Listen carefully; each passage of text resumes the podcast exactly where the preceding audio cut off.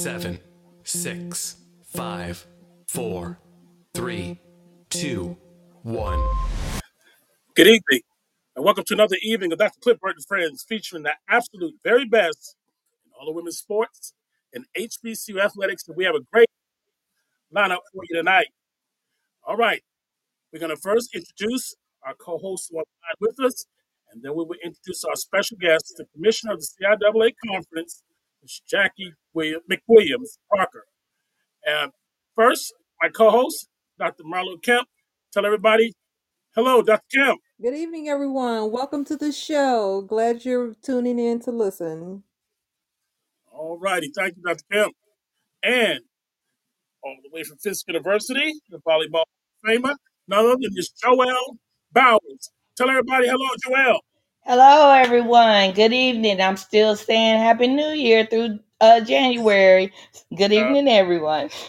all righty. Thanks so much, Joelle. We want to thank you for our listeners who are in the audience tonight. And um, we want to start out tonight's show with a 10 second moment of silence.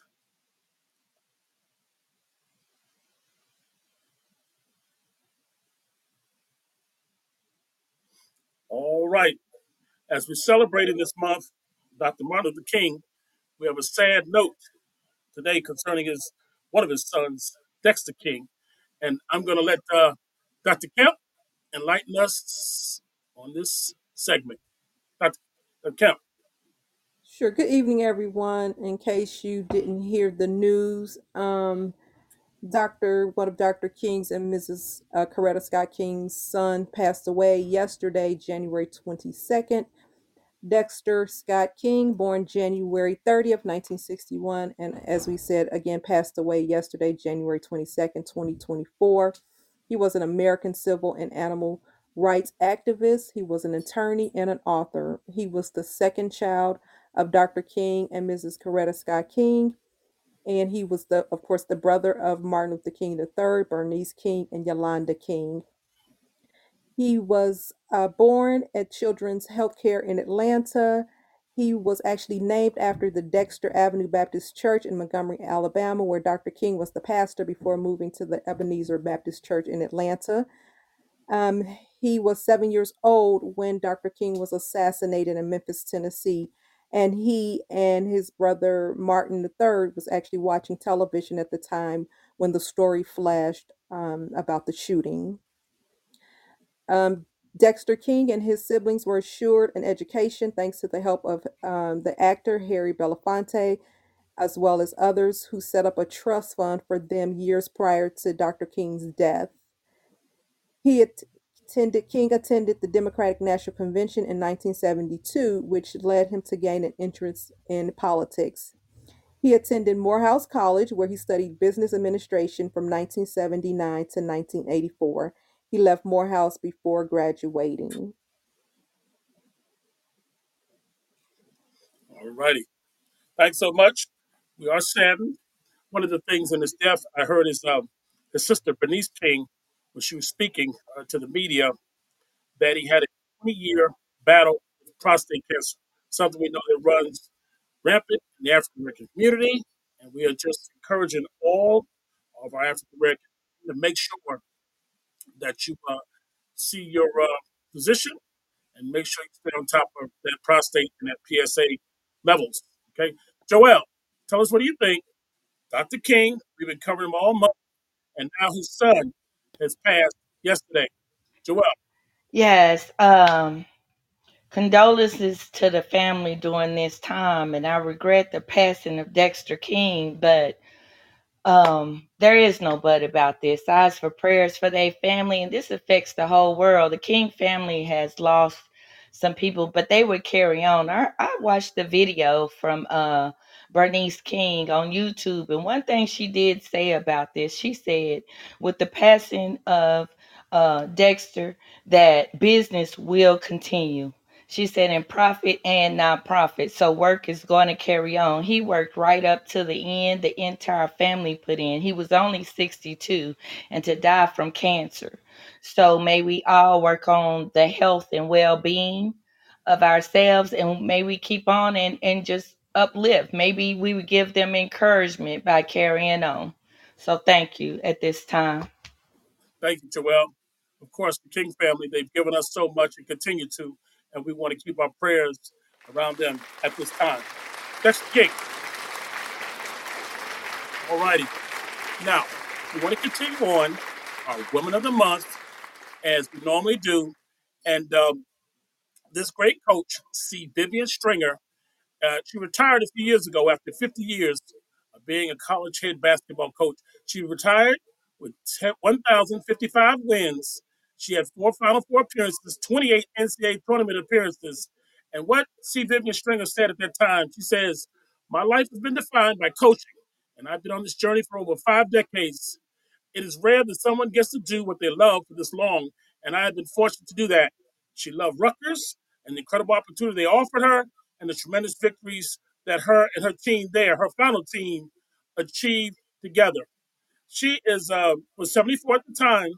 She didn't coach in the 2021-22 season due to COVID-19 concerns, but Coach Stringer's legacy, as she finished at Rutgers, will be uh, felt forever. And I just want to get um, your opinion and some thoughts, uh, Joelle, some more thoughts on Coach C. Vivian Stringer, the legend. Yes, Coach C. Vivian Stringer, true trailblazer. She is 70 in her 70s and she has continued to go on. You said 2021 during the COVID and coming, she's continued to go on. So, those of us who are younger or a little bit behind this trailblazer, she's showing us we don't have to give up our heart, our desires, and our talents and think of how many people she has affected, how many teams, how many families.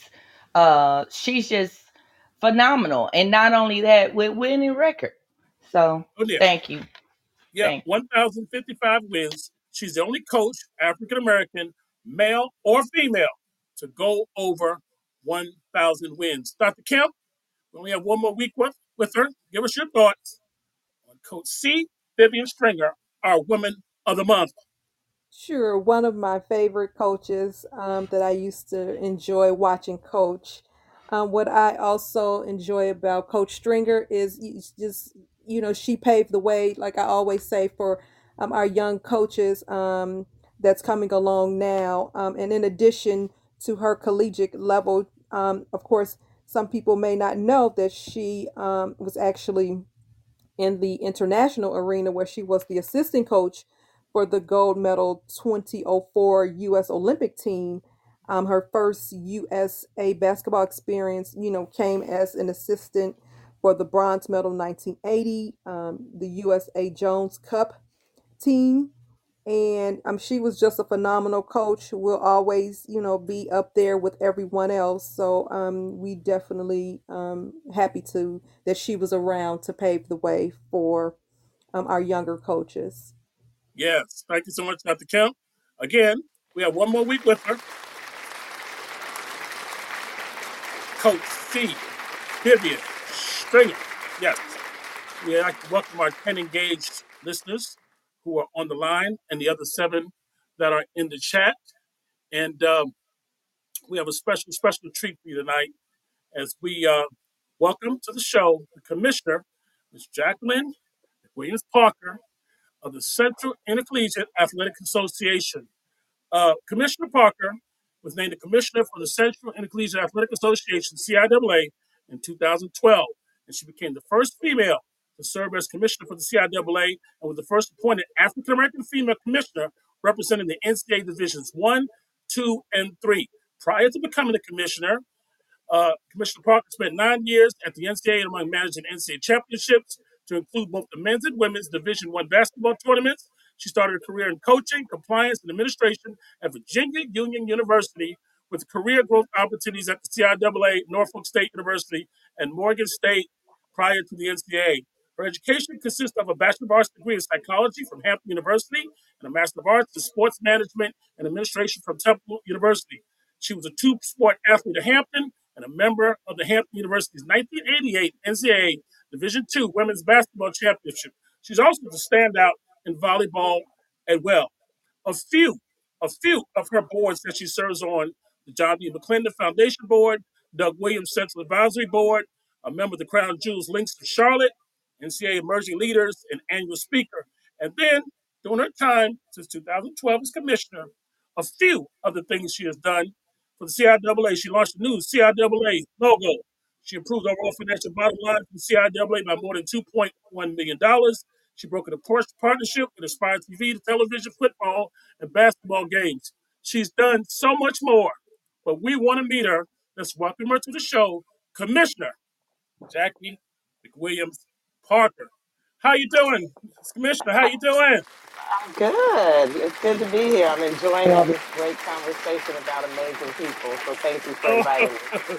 well, thank you, and we're so glad to have you on the show. Um, I'm going to let my co-hosts who are with us tonight, Dr. Kemp. I think you know her, but I'm going to let her say hello on the air.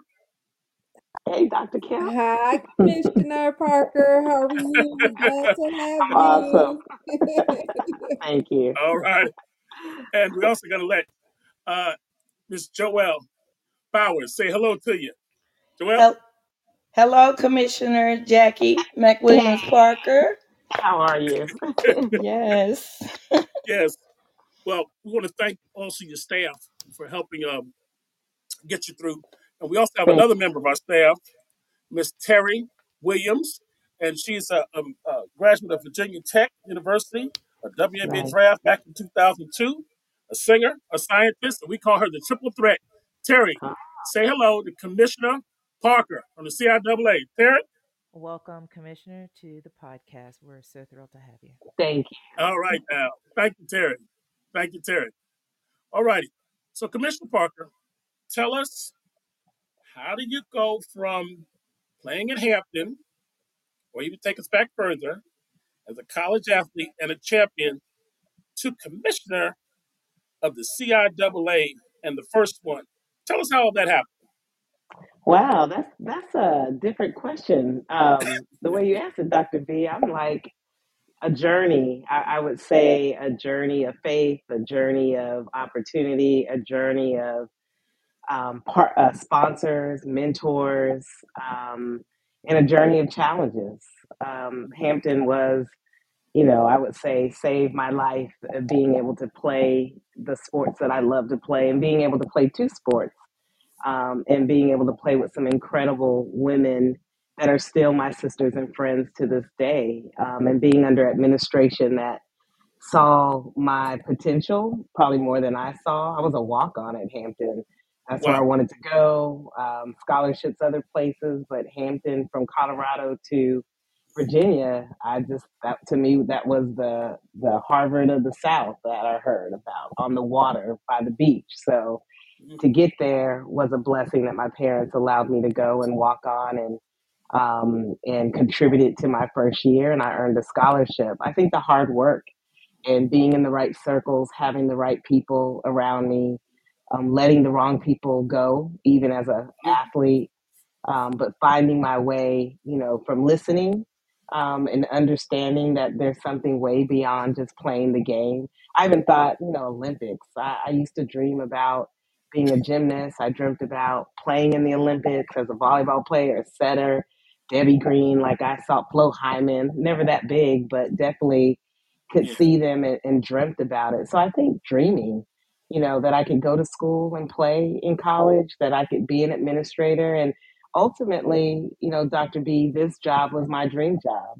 And I dreamt about it. I saw myself interview. I brought my suits before the job came open. I prepared Mm. myself mentally and spiritually for the opportunity. I was clear with my supervisors at the NCAA that I wanted to be prepared to be the next commissioner. I didn't know when it would happen, but I needed to learn and be in the circles of influence, and they they did that. And it's very rare that can happen, um, but there were still challenges along the way. You know, every single way from being a black female, always being the youngest, or always being, you know, um, a woman and whether I was with black men, black women, white women, Yeah. white men, those challenges still existed along the way. But very fortunate to have, you know, a journey of people who did support me.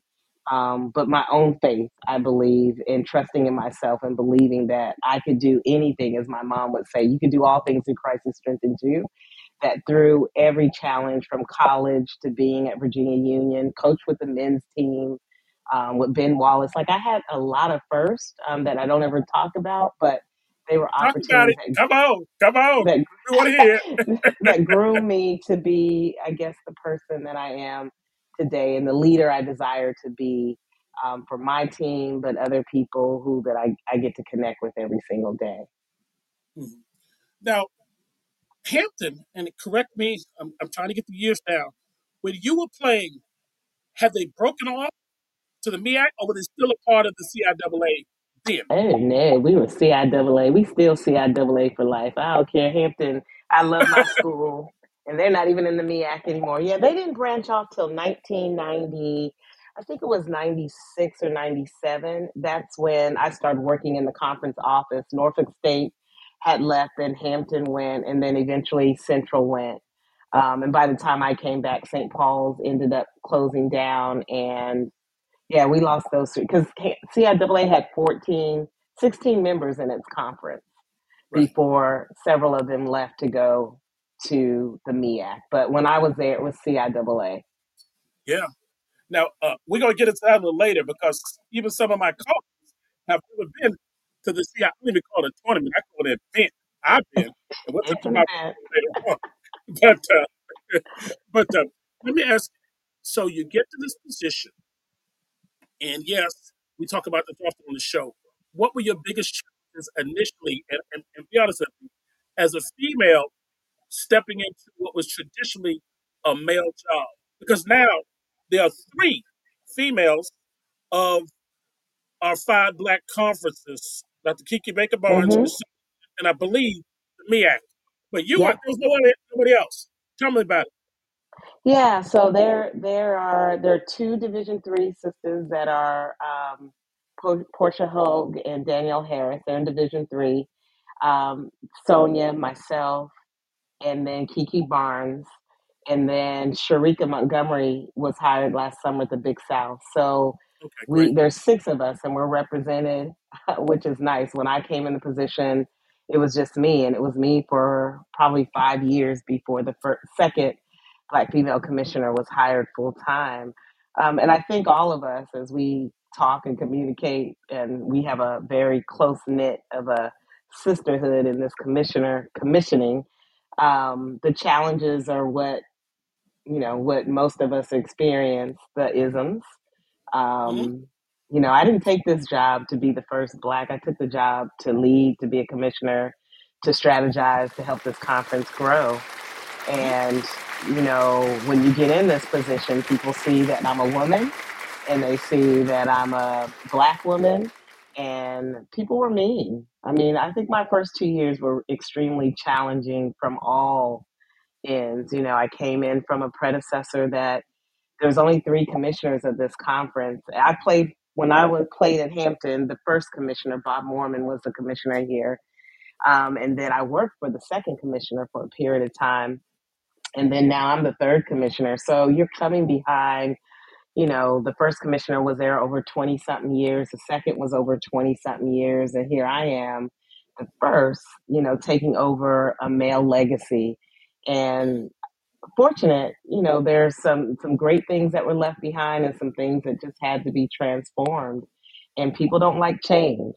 So I was Yeah. that woman that was making changes with the tickets, making changes with the tournament, took away this, took away that. Well, we were in a deficit and um, the conference was in a serious um, trouble of being able to sustain itself.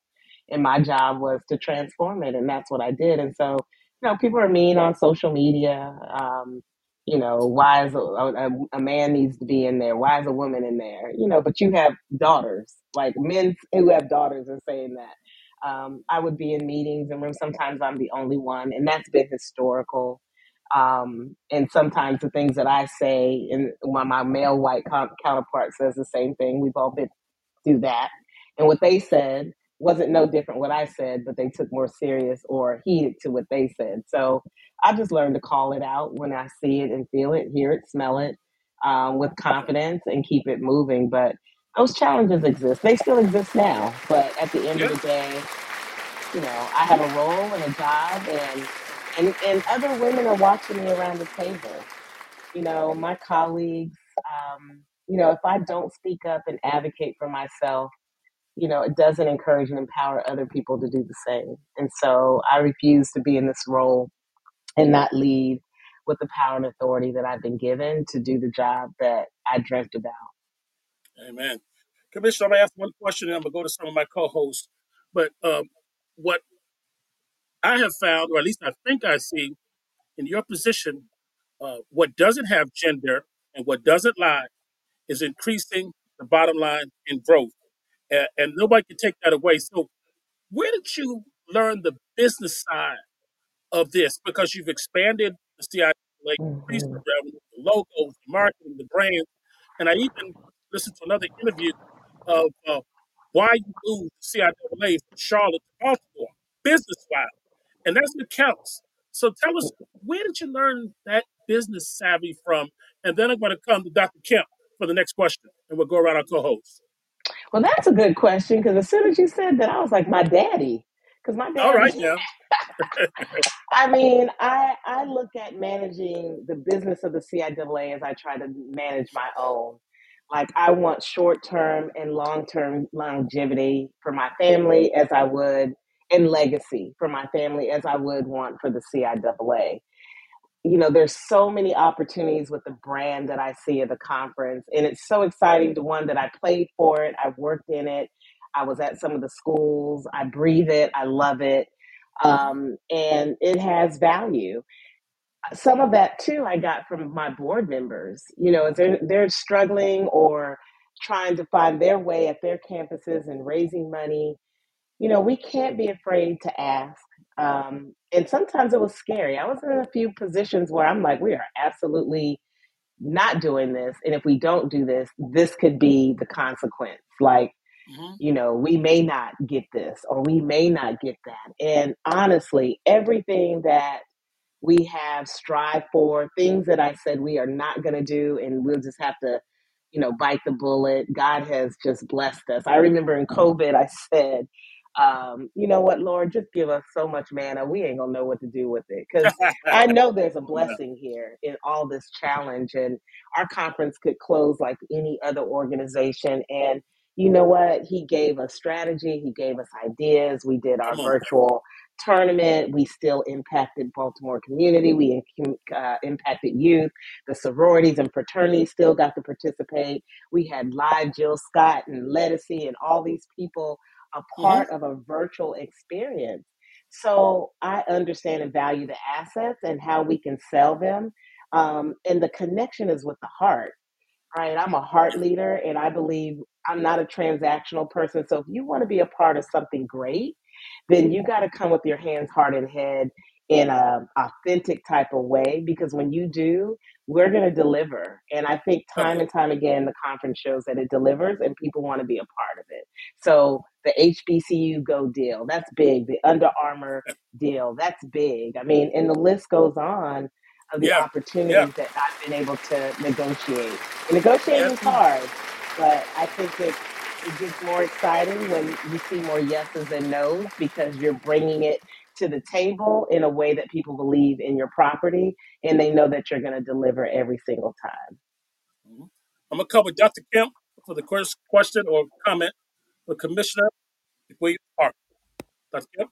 Uh, Commissioner, it's so exciting to have you on the show and so impressed with your resume. Um, and it's just wonderful just to see you in this role since 2012.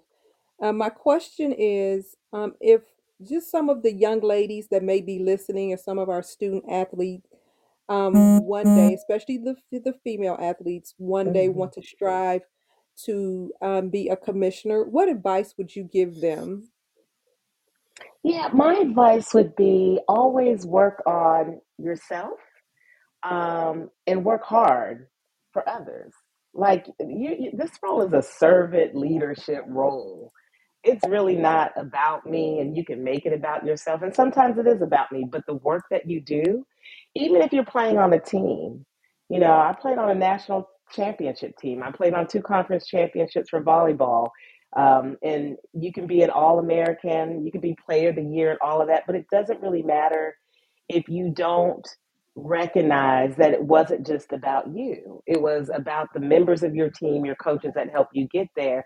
If you can take that baseline level with you wherever you go, I think success is is in your it's in your mirror. Like you you will be able to visualize yourself being a great leader on great teams. You will recognize when there's some bad players and they need to sit the bench or you need to get rid of them.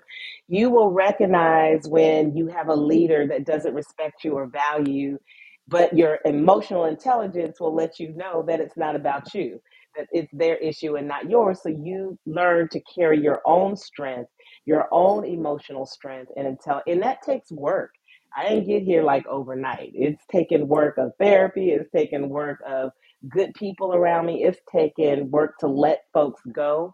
Not everybody on your team gets to go with you. So Mm, i would say recognize those players that deserve to be on your starting five and recognize those who need to be cut or let go so that your journey and path can continue because a lot of players will try to hold you back because they want your place. And preach, you can have my place, but you ain't got to bring me down to get it. And you got to recognize that. All Thank right. you. Thank Uh you, Camille. huh. The next question or comment, I'm going to come to Steve, and then I'm going to come to Terry after that. Coach Stephen Wright, co-host Steve for Commissioner Williams Park. Uh, Commissioner, uh, I'm very impressed. It's g- it's good to meet you. Good to talk to you. And I know that you had said that um, when you first got the job, you know, you you you faced some s- backlash and stuff on the um, uh, social media and all that stuff, and you have to be strong. And I know you got the job because you deserved it. And the thing about it is, a lot of people as, as and and and you as uh, uh, and my black co-hosts, females on this um, show, realize that the first thing they do is they label a black woman as being angry if it's not working out. Mm-hmm. That's Mm-hmm. the first thing they do, and it, it's pathetic because you, you all are the only ones that they ever label this. But let me ask you this: How hard is it when you have to let somebody know you've got to cut ties with them that they're just Mm. not going to fit the program that you have. How hard is that to do? Ooh, Coach Wright. Um, I mean, you know, you I'm a heart leader. Remember that. Uh huh. I value friendships, I value relationships, and I value the impact of decisions that it has on other people. So anytime I've had to let somebody go, um, it hurts. And hmm it takes me a minute to, you know, to recover it, whether it's a personal relationship, of friendships, or whether it's um, a professional. Um, and it's hard, but I think part of it is for me is being honest with myself um, and being honest with the other person um, that if it's not working, then probably the best version of myself is going to be without you, and the best version of yourself is going to be without me.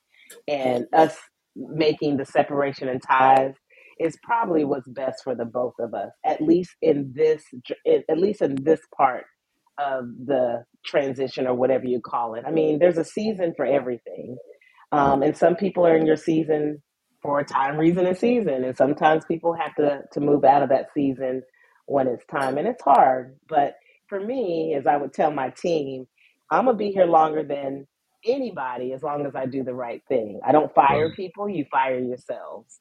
You Right. don't Mm, work hard, you don't do the things that you don't you don't do the things that you need to do, then you manage yourself out before I manage you out. So and I got that from Dr. Um, um oh my goodness one of my mentors why am i having a um a i don't want to say a senior moment because i'm You're not almost there senior. Oh no. i'll Ah, be 55 in february i'm not senior yet but no. one of my one of my mentors just said you know you don't think about when you're leading and you're managing individuals and people you know they get to determine their destiny uh, and it's my job not to make it hard for you um, it's your job to use the opportunity and if you don't then you know, you can't stay.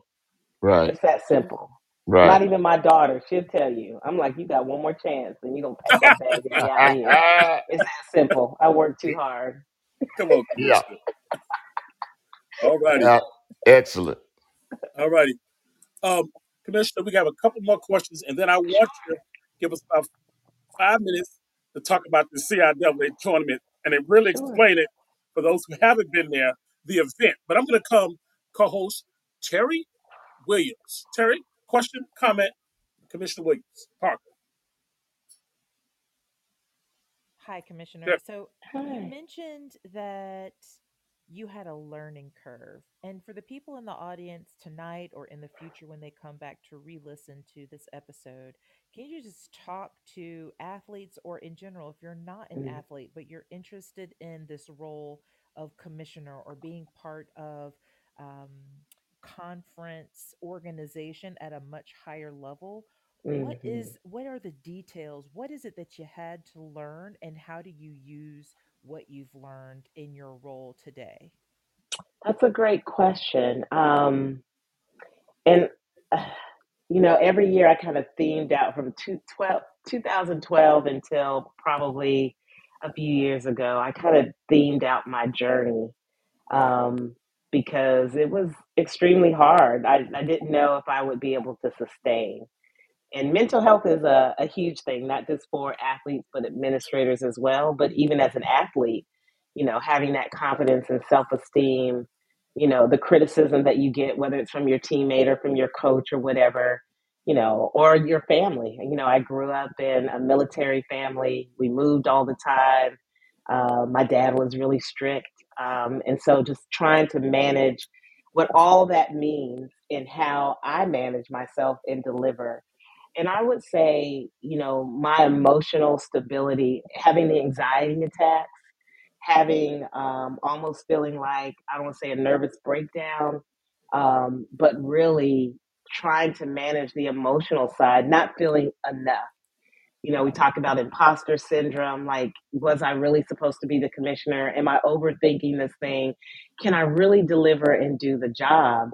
Um, and, and every year I keep exceeding expectations. Just like as a player, I exceeded expectations. I worked hard and did the work, but I hmm think, you know, you, if you're a people pleaser, you're going to drown.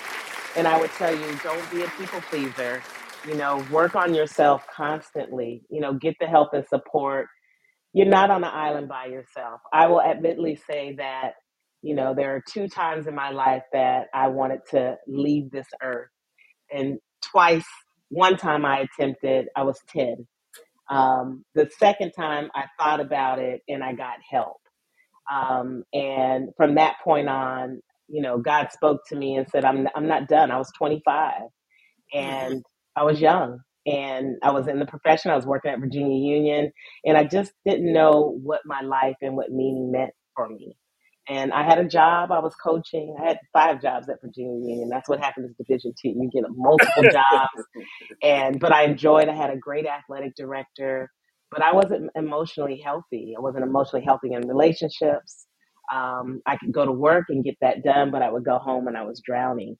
Don't go home and drown. If you do, you gotta find that support. You gotta find help because it's easy for all of us to do our work the way that we do. We, you know, we can get caught up on checking that list and doing the good work at work, and but we get home and whether you're with a partner or not um, if you don't take care of yourself, you're not going to take care of the people around you. And so I would say constantly think about where you are emotionally, spiritually, physically, intellectually.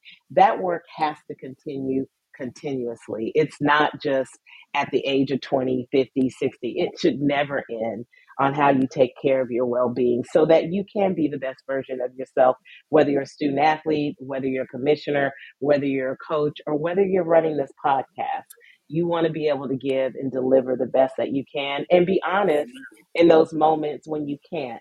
I think that's the thing. I've been honest with myself in those moments where I'm just not in a good space and I'm okay with Yeah. saying it now. All right. All right. Uh, Dr. Kemp is about to about to label you past the commissioner. Briefly,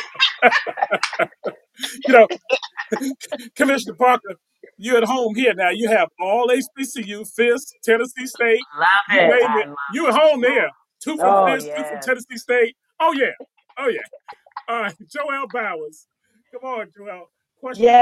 Yes, We're yes. Commissioner talk Parker. First thing I want to say, I can see the. Lord's vision Yes, I can see the Mm. Lord's vision and through your voice. And God has been there. I want to congratulate you on your success because you went through, you have tenacity and perseverance. And I hmm see you went through there with eyes wide open and you learned a bachelor's in psychology. First of all, that's studying of the mind. For those people that don't know, maybe we all needed to take more of that. and then next is sports management and, and administration. That was part of your vision then that you didn't know that will land you to this day and what you've been doing the last 12 years. So I want to congratulate you on all that and let you know that what you said, together we can. Together we can. Thank you. All right, Yes. Commissioner. We promised uh, Tanya and your staff 30 minutes because we know that you are um, busy, busy schedule. But before you go, uh, explain the event of the CIAA basketball tournament. I've gone when it was in Raleigh, I went when it was in Charlotte, and uh, I'm ashamed to say I haven't gone in Baltimore yet. But just try to give a feel to our audience and our staff here what the CIAA basketball event is all about. And tell us the dates this year Oh, and where it's yeah. located. Um, I absolutely love this conference. I love all of our championships, but this tournament, it is an event, and it's the one time of the year in February. Our theme is February is, and to me, it's February is CIAA. February is family, it's community, it's HBCU, it's for life. It is a place where all of our institutions, past, present, and those who are HBCUs and non HBCUs can gather with us for a week. Um, and it's in Baltimore, February 25th, no, 26th through March 2nd both our men's and women's tournaments. Um, they start on Monday. We have 13 schools um, and 26 teams that will play starting Monday. So it's a long week, but in the midst of that, we've got all kind of stuff. You know, our our our three pillars are legacy leadership and community. So everything that we do around the game of basketball will help tell the stories and leave impact as part of legacy. Our Hall of Fame event that we have. I mean, it's spectacular um, it's just one of those events that you don't want to miss as we celebrate the history of this conference. Our first tournament was in 1946. And so, what's interesting, um, we will be celebrating 50 years of the women's basketball tournament next All right. year.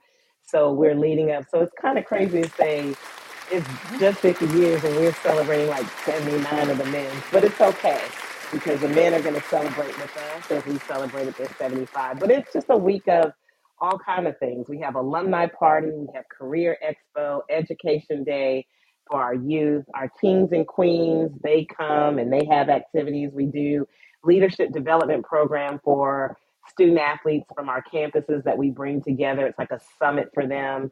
Um, we have a diversity and equity and inclusion um, event for executives. We try to make sure that we have people who are decision makers in that room hearing the stories of our youth and what's happening on their campuses so that they can go back and, and affect change no matter what it is, whether it's LGBTQ, whether it's gender, it doesn't matter. I mean, it, it's um it's um you know a place where you there's a sense of belonging. And so Baltimore has been excellent in working with and helping us move tickets.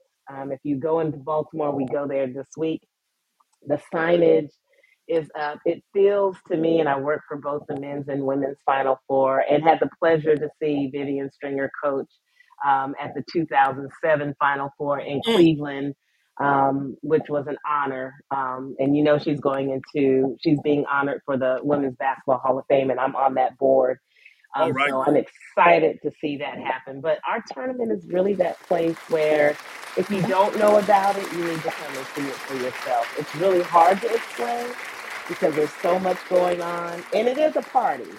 but Yeah, it's not the reason only reason why we go. This tournament is about food, it's about party, but it's centered around basketball. Earl the Pearl comes back when he can. Bobby Dandridge comes back when he can. I mean, uh, some of our great women female uh, players come back. Um, but it is, it's a time. So go on to CIAA tournament.org. You can see the entire week. Our goal is to sell a million dollars in revenue and ticket. If we do it, it's historical for us. We we are selling all the tickets in house. We're not asking our schools to sell them anymore. We're taking the responsibility and driving ticket sales and hotel sales because the more we sell, the more I can give back to our 13 member schools into scholarships. And so it, it's a it's a beautiful place to be to see the blackity blackity black of people in Baltimore. The mayor says they're black blackity black too, just so you know. But it's a beautiful space um, to really celebrate HBCUs and community. yeah. All right, Commissioner Parker. I know it. The staff told me. I know you're in full demand, and the commissioner's job never stops. But uh, in 30 in 30 minutes, you've given us about a year's worth of great knowledge and advice, not just for your leadership and, and leading this conference. We see how the CIAA is where it is, continue to grow. Um, you don't need an invitation, and you always have a voice and a home here anytime you want it. And thank you, staff, so much again for uh, getting us in touch with you. We just want to say thank you. You're welcome back anytime. And uh, let's go, CIAA. Thank you so Oh, much, Commissioner thank Jacquie. you. Yes, Thank McWilliams, you. Parker. Everybody unmic and tell us they thank you because I'm not sure she can Thank you stay with all. But thank Such a you. pleasure. Thank you so much. Yes. Hope to see you Thank at you. You guys be tournaments.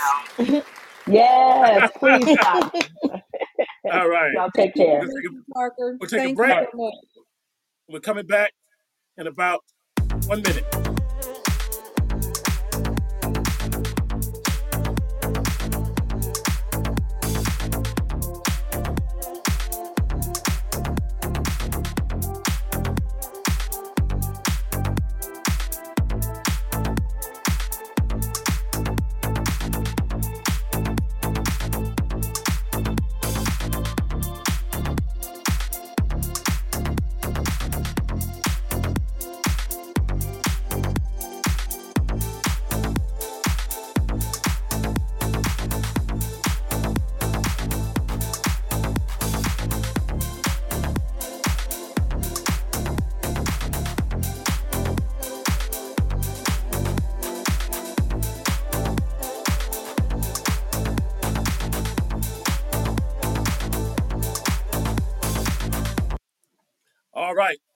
Welcome back, everybody. Dr. Cliff Burt and Friends featuring the absolute very best in all the women's sports and HBCU athletics. Wow.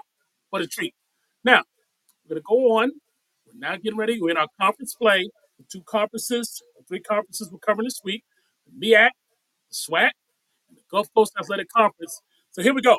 In women's play, conference in conference records only. Coppin State three and zero, Norfolk State two and one, North Carolina Central two and one, Howard two and one, Maryland Eastern Shore one and two, Morgan State one and two, Delaware State one and two, and South Carolina State they are 0 and 3.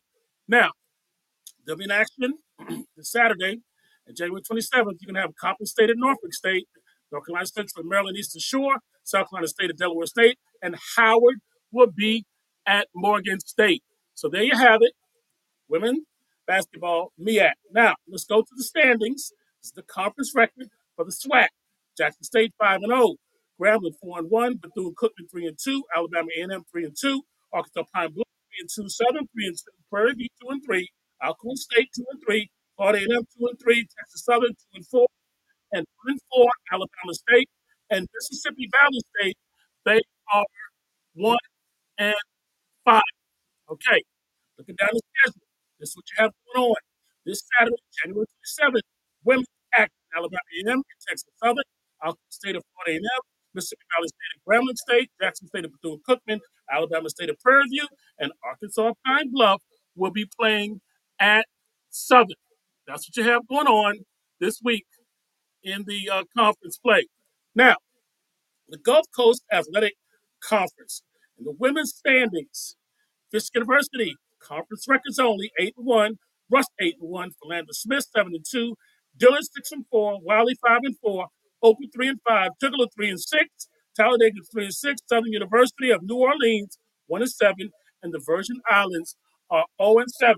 And now I'm going to turn it over for the men's standings to my co-host, Joel Bowers. Joel? and Delaware State three and zero in conference. North State with a two and one.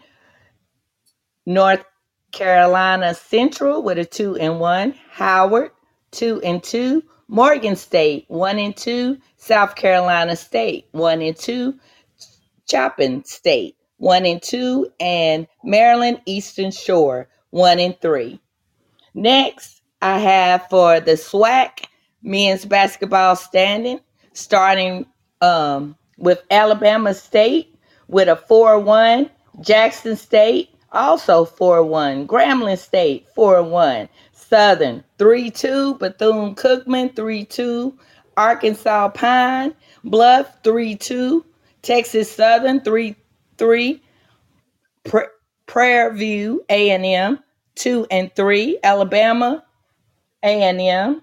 We have a 2 and 3, Alcorn State 2 and 3, Florida A&M 1 and 4, Mississippi Valley 0 and 6. You guys, I'm getting so excited. They playing some ball. And then next, unless I will go on to the Gulf Coast, unless my co-hosts want to say something about the MEAC or the SWAC. Nope. Keep going. Okay. And keep going. And now in the Gulf Coast, we have Talladega with a 6 to 0. Uh, Philander Smith with a 9 1. Tougaloo with a 7 and 2. Fisk with a 5 and 3. Shout out to my Fisk guys. Wiley with a 4 and 6. Dillard with a 4 and 6. Rust 3 and 6. Southern with a 3 and 6.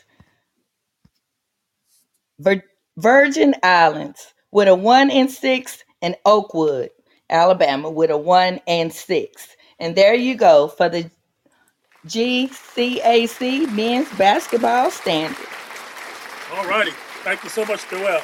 Now, let's turn briefly to football and uh, NFL. Yep. And uh, Jim is not with us this week, but we're going to give him a shout out because the Detroit Lions are in the championship game. In fact, we have two championship games. Um, we have the Detroit Lions, and they're going up against the San Francisco 49ers. And then the other game, uh, we have what? Kansas City Chiefs. And uh, who are they playing? Oh, boy. Steve, who are they playing? The Baltimore Ravens. Lamar. Oh, boy. All righty. All righty. So let's go around the horn, and uh, I'll step out there first. Uh, the Ravens and the Chiefs. I'm going to have to go with Baltimore. Uh, Joel, Ravens Chiefs, weigh in for us. Okay, on the Ravens and the Chiefs, I'm still going to have to go for with the Chiefs. I am. All That righty. win that they pulled out, I'm with them. All righty. Go with the Mm. Chiefs, Patrick Mahomes. All right. And then uh, we have the other game. Steve, what's our other game? Detroit and San Fran. All right. I'll step out there. Uh, we don't want Jim to get too mad. I love the Lions, and I'm going to stick with them. Detroit uh, over San Francisco. Dr. Kemp, Detroit and San Francisco, what do you have? You know I got the Lions. Uh oh. Okay, Jim. all All the way. right, Jim. All righty. All right. All right. Terry, what do you have? San Francisco and the Detroit Lions. Ooh, that's a tough one. I gotta Yes, go with. San Fran for this one. Gotta keep it All right, San day. Fran. All righty. We'll take that. We want everybody else to type in the chat who's in our uh, chat room. We have 63 engaged listeners and 13 in the chat room. Type in who you going for. Lions, Ravens, Chiefs. All right. Type it in. Let's see who you have. And we'll go from there. We're going to take a one minute break and then we're coming back. Steve's been off a week, but he's got a lot of basketball for us. Okay.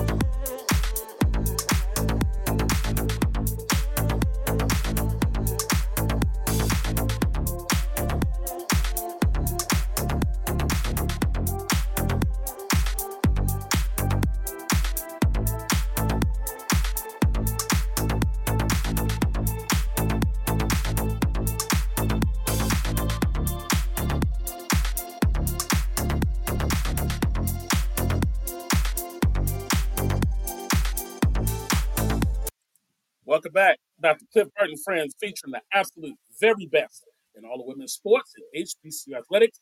We want to welcome our 66 engaged listeners and 13 also additional in the chat room. Let me read a few before we get to you, Steve. Terry says, a lot of love for Patrick Mahomes and Kelce, the duo. All right. Uh, Marlo, Lions and Ravens. Okay, Jim, we know he's for the Lions. All right, here we go. Steve, get us some NCAA men and also some NBA. A lot of action and also the trade deadline coming up and the All Star game. All right, Steve, take us away. All right. Uh, you know, the conferences are in full swing right now. Uh, and uh, the top 10 in the NCAA men's Division One basketball, we have the UConn Huskies at number one at 17 and 2. They just got their big man back, Donovan Clingan, and I'm, he is long. He makes a big difference. Purdue checks in at number two at 17 and 2. Uh, North Carolina is playing great basketball, and uh, I think R.J. Davis is going to be one of the players that may challenge uh, Zach Edey for Player of the Year. They won about eight straight games and all in double figures, all by double figures. The Houston Cougars are number four at 16 and two. Their only two losses are conference losses. Uh, their first year in the Big 12, one game I was watching, they lost to uh, Iowa State at the buzzer. Tennessee is 14 and 4. Uh, they're led by uh, transfer Dalton Knecht. Uh, he's about a six-six shooting guard, and, and he can play. He can really play. Kentucky checks in at number six at 14 and 3. They got great news before the game Saturday against uh, Georgia, where the uh, player that had been uh, ruled ineligible by the NCAA, Zvonimir Ivisic, played his first game and he had 13 points. Good. Uh, he's seven three and can play in or out. I think he had four threes in that game. He looked good. He's long. He can defend. Uh, Kentucky, I, I look for them to make it to the Final Four this year. I was going to ask you that, Steve. I, I, Um, I they, they, uh, everybody talks about the youth of their guards, uh, especially with Wagner and Dillingham, but uh, especially Dillingham, you can't stay in front of him. And uh, and they've got Antonio Reeves who can shoot the lights out. They've got a good team. They, they really do. And they, they're just going to need to get uh, Edwards more involved with them offensively if they want to, you know, keep going upward. Kansas checks in at number seven. They're 16 and three. Auburn checks in at number eight at 16 and two. I don't care much for Bruce Pearl, but he might be the best coach in the SEC. is he Uh, still, pre- Steve, is Bruce Pearl still pressing a lot? He loves to pressure full court. Uh, he he loves the uh style. Yeah. not he's more half court now, but they put a lot of pressure on you. They're not like uh, Houston. Houston predicates everything about their own ball defense, and Auburn does that. But nobody plays on ball defense like Houston. Houston's only giving up fifty points a game. Well, 50 and i mean that's that's unheard of at this day and time and uh i wish they would use a ball to shoot when they went to practice but other than that you know because i'm like what what are you doing? But uh um arizona checks in at number nine at 14 and 4 they were getting blown out by ucla the other day. Ucla was celebrating celebrating and uh arizona came all the way back and beat them uh, mm, hey when you got mick cronin on your bench at ucla yeah, anything is possible yeah. and they lost. Uh, Illinois takes in at number 10 at 14 and 4. They got Terrence Shannon back, who had sued the NCAA.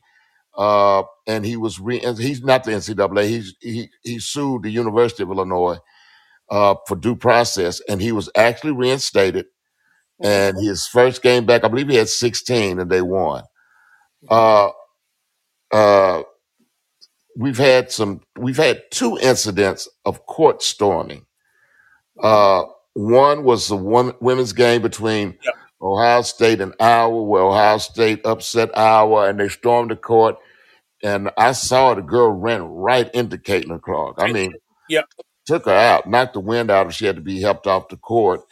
and at Tulane, uh, Tulane beat Memphis, and they stormed the court, and a student shoved uh, David Jones, uh, Memphis's leading scorer. So they're going to have the SEC is pretty strong about the way they do it. They find you really, really substantial when that happens. And uh, DePaul coach Tony Stubblefield uh, was fired uh, a couple of days ago. Uh, he was in the midst of his third straight losing season, so they relieved him of his duty. Uh, and it was really hard to watch DePaul play, and especially when watch him coach the way he went up and down the sideline. I mean, it was like it, it was just hard to watch. I mean, he he reminded me of somebody that may have been a slave and would point Oh boy. about the other slaves that are trying to escape. The way he was running up and down and tell, he was trying to tell me, there he is over there. He just telling folks. I was like, man, it was just look, it was just, it was just, it was hard to watch, y'all. It really Yeah. was. I'm like, hey, bro, we've been emancipated now. Come on, but but uh, you know, I knew it was gonna happen. Uh, that I'm surprised it didn't happen last year. I knew it was gonna happen, but yeah, but uh, Steve, let me jump in before I sure. we have to go to the NBA. Um, I wanted to interject this at this point of the show. Now we talk about the NCAA men, but we cannot forget that the winningest coach of all time now, male or female in Division One, is Tara Vanderveer from Stanford. 1,200 and three wins. She's passed Mike Krzyzewski, and pretty soon, Geno Auriemma will surpass Mike Krzyzewski. And when you look at the women's game did not start till much later. I just want you to comment on the accomplishments of uh, these two coaches. Of course, Vivian's not far behind, but now uh, the winningest coach all time, men or women, Tara Vanderveer. You know, she has just been a great basketball coach and ambassador for not only the women's game but for the game period. Uh, any coach could look up to her. She started at Iowa, and then of course she's moved to Stanford where she's won three national championships, and she has not lost a step. She's seventy years of age. Uh, she's still strong. Her teams are always good and always competitive. Um, like she said, she passed uh, Coach Krzyzewski. Uh, Geno Auriemma is seven or eight wins behind her, and uh, I don't think Geno's going to retire anytime soon. And I don't know how far, uh, how, how much longer Tara's going to go. But Tara actually looks like she's not in a hurry to retire. She still uh, has that vigor for the game. So Yeah, it's a great accomplishment. Uh, I think. Uh, I think Geno will pass her because of the talent that Geno still gets. yeah. And uh, yeah, mhm. Let me get a comment. I want to come to Terry about she played at Virginia Tech and and uh, Major College Ball on the accomplishments of Tara Vanderveer.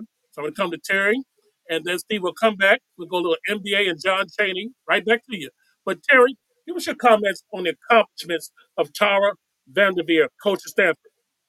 Listen, uh, you know, she's done some amazing things. If you remember Brittany, who came onto the hmm show following their national championship win, you know, it's been a launch pad not just for student athletes, but for coaches to go on and start there and run their own programs.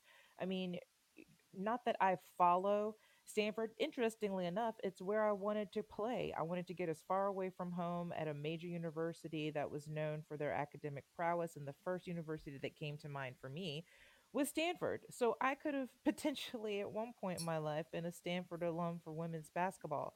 Be that as it may, I believe that everything worked out as it should have been. But anyone, anyone, anyone who surpasses Mike Krzyzewski's win record is okay in my book, regardless of whether you pat, you know, you follow the careers from start to finish or not. That's a ginormous accomplishment, and all credits goes to what she's been able to do over there. yeah. Thank you so much, Terry.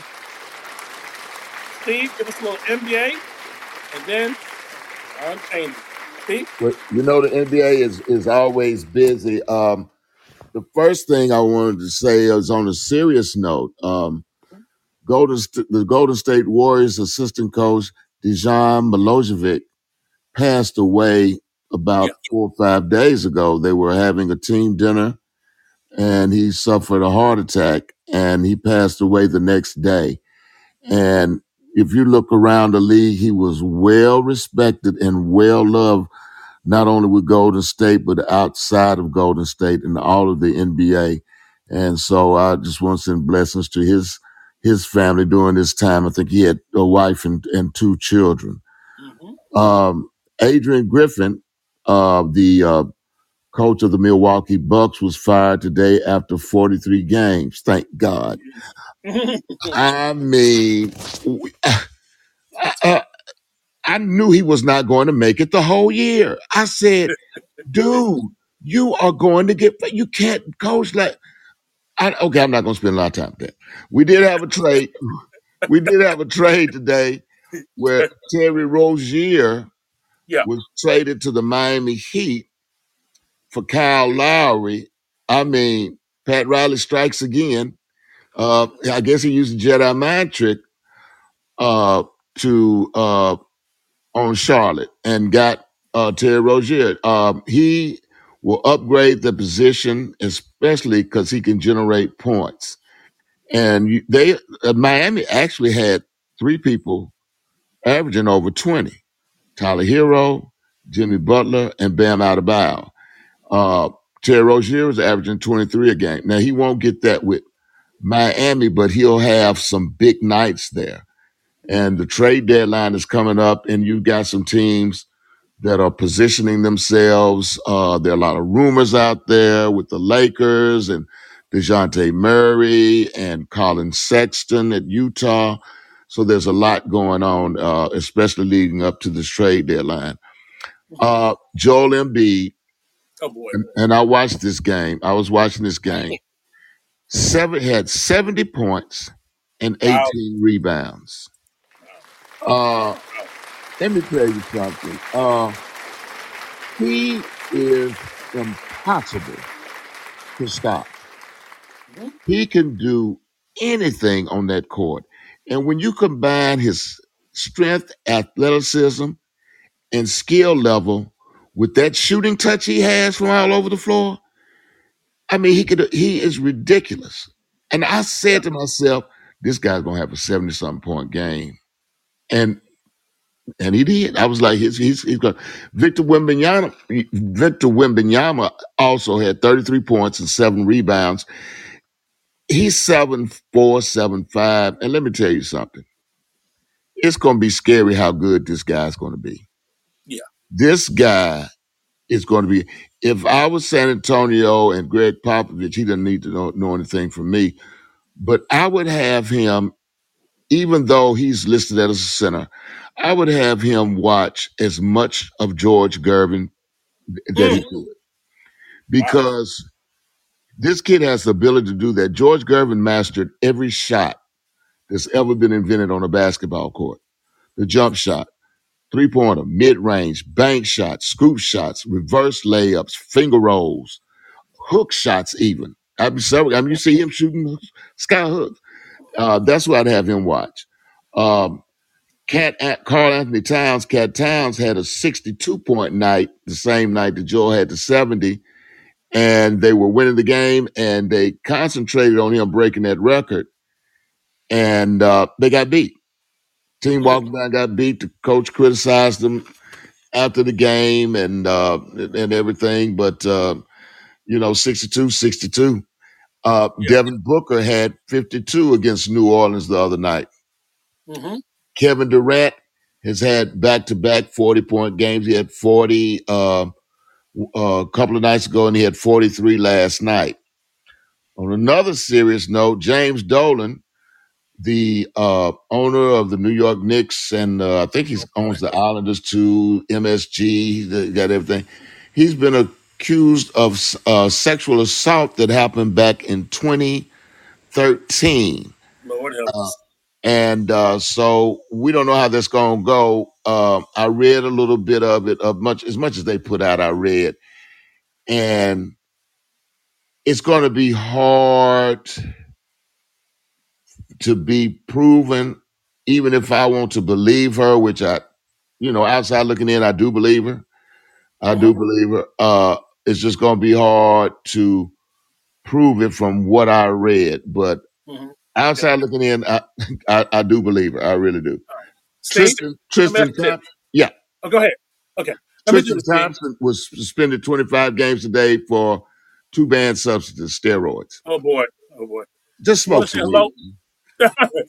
I want to say hello to Benita. I want to say hello to Miss Collymore. Now, Steve, with the little time we have left, we want to make sure that we got this coach, this legend in the night. We want to remember him over the next few minutes. The legendary coach, John Chaney. Tell us about it. John Chaney. Well, his playing career was at uh, Bethune Cookman, and my father actually played against him. And he said that John could play, but he had this funny shot where he would lift his front leg and fall back and shoot it. He said, but you know, nobody could stop it. His coaching career started at Simon Gratz in Philadelphia, the very, very famous high school. Then he went on to coach at Cheyney State, where he won the championship in 1978. He moved to Temple in 1992 and ended his career in 2006 with a career, career record of 741 wins against 312 losses. Uh, he was one of the ori- original uh, fathers of the 2 3 matchup zone in my era. He yes, played a yes. 2 3 matchup zone. Uh, he played his uh, to perfection. Uh, He did reach an elite eight at Temple. They had a tough draw. I thought they'd make it to the final four. They had a tough draw and they put them in a bracket with Duke, and uh, Duke beat them. He uh, some notable players he had were Mark Macon, Eddie Jones, and Aaron McKie, who who who had good pro careers. You thought you would have thought that uh, Mark Macon would have had the better career of, of the three, but uh, Eddie Jones and uh, Aaron McKie did. Um, and Macon was coaching a few years ago. hmm Uh, then he, uh, John had that heated outburst with John Calipari, and I actually oh, talked boy. to uh, Coach Calipari about it because he was recruiting one of my kids, and uh, Calipari and I were talking about it. Cal said he wanted to kill me. See. Let me, let me, let me ask if Marlo or Joelle remembers it was 1994 or 93. They may not. John Chaney going after Coach Calipari in that press conference. Dr. Kemp, you remember that at all?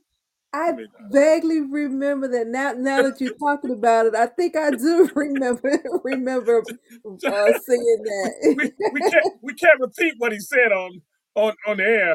Uh, let's see, Joelle, do you remember the infamous infamous press conference? I think it was 1993 in February uh, when uh, Calipari was coaching at Massachusetts, and Chaney didn't like something about him manipulating the refs, and he went after him in the conference. Joelle, you may you may not remember that. You remember I that, do Joelle? remember, and I remember everything that happened, but I just said the thing. You said, no, we can't repeat. I was about to say, can we go no, back and repeat? that, that us off a podcast. No, no, no. that was something. That, that North Philly came out in him. Keep Oh going, yeah, Steve. We got about a few more minutes. A few more minutes. Wrap it yeah. up. That it did come out, and like Calipari said, he wanted to kill me. I said, yeah, and, and boy. Chaney said his wife and daughter was so mad at him after that happened, but you know, it, he he led with his heart and he loved his kids. You know, they used to practice at five in the morning, hmm five in the morning, and I'm like, wow, you mean we're gonna practice at five in the morning and we have the rest of the day? All we have to do is go to class. You think I could have made it in that environment, clear? yeah, you could have made it. Hey, see? One more. Hey, thanks so much. It's a great segment as usual. Great segment as usual. Not enough time. Not enough time. Love it. Yeah.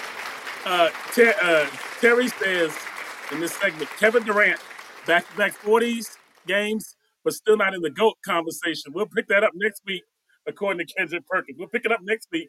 All right, Terry. We'll pick it up. Listen, I want to um, and I'll let Dr. Kemp have the last word before we go and leave here. But I want to mention Commissioner Williams says thank you again for the opportunity for being on your platform, and thank you for having the amazing women on your team be part of this segment and the whole show. It means a lot. And I'm grateful for all of you. Blessings and hugs. But you mean a lot to us as well, Commissioner Williams. Blessings and hugs as well.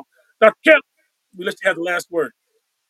Kemp. Oh, Thanks, Dr. Burt. Just want to remind everybody, just make sure you get yourself checked out in terms of your health. You know, this everyone with uh, the sudden death of the Golden State Warriors coach, the passing of one of the greats, Dexter King. Um, just everyone, please just go out and as Commissioner Parker said, mental health is uh, real. So just make sure you just keep yourself checked up get your um your health checked out and hopefully we will hear you back on on the show next week with us All righty. Thank you, Dr. Kemp. Hey, guys, the show is moving, it's spreading.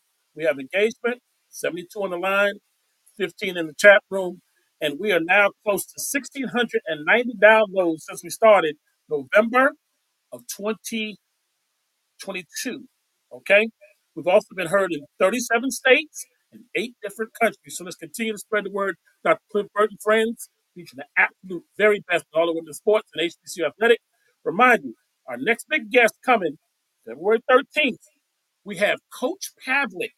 She is the coach, Division Three national champions in volleyball this year, the Juniata Eagles out of Pennsylvania. In fact, they're the national champions of the last two years on a 65 game winning streak. And boy, we're looking forward to having her on the show. Continue to spread the word. And again, we'll see everybody back in 168 hours from now. Thank you, everybody. good night everyone